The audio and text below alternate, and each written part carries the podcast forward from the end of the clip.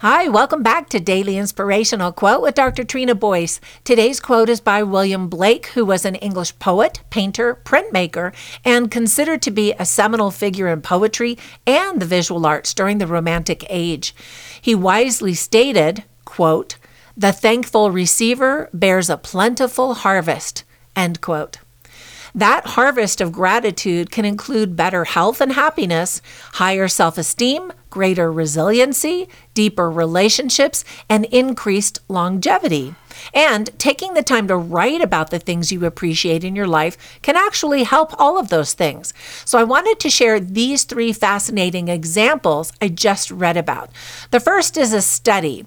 Organ recipients who kept gratitude journals scored better on measures of mental health and general well being than those who only kept routine notes about their days. That was a study conducted by the University of California, Davis and Mississippi University for Women. Another study done by the University of California, San Diego showed that patients with asymptomatic heart failure who journaled experienced better mood, better sleep, less, less fatigue, and less inflammation. The lead doctor, Paul J. Mills, said that it seems that a more grateful heart is indeed a more healthy heart, and that gratitude journaling is an easy way to support cardiac health.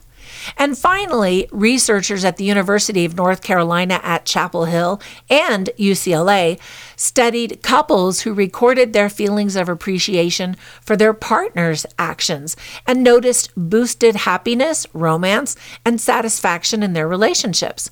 One of the co authors of that study said, the little things may make a big difference within the daily lives of individuals in romantic relationships.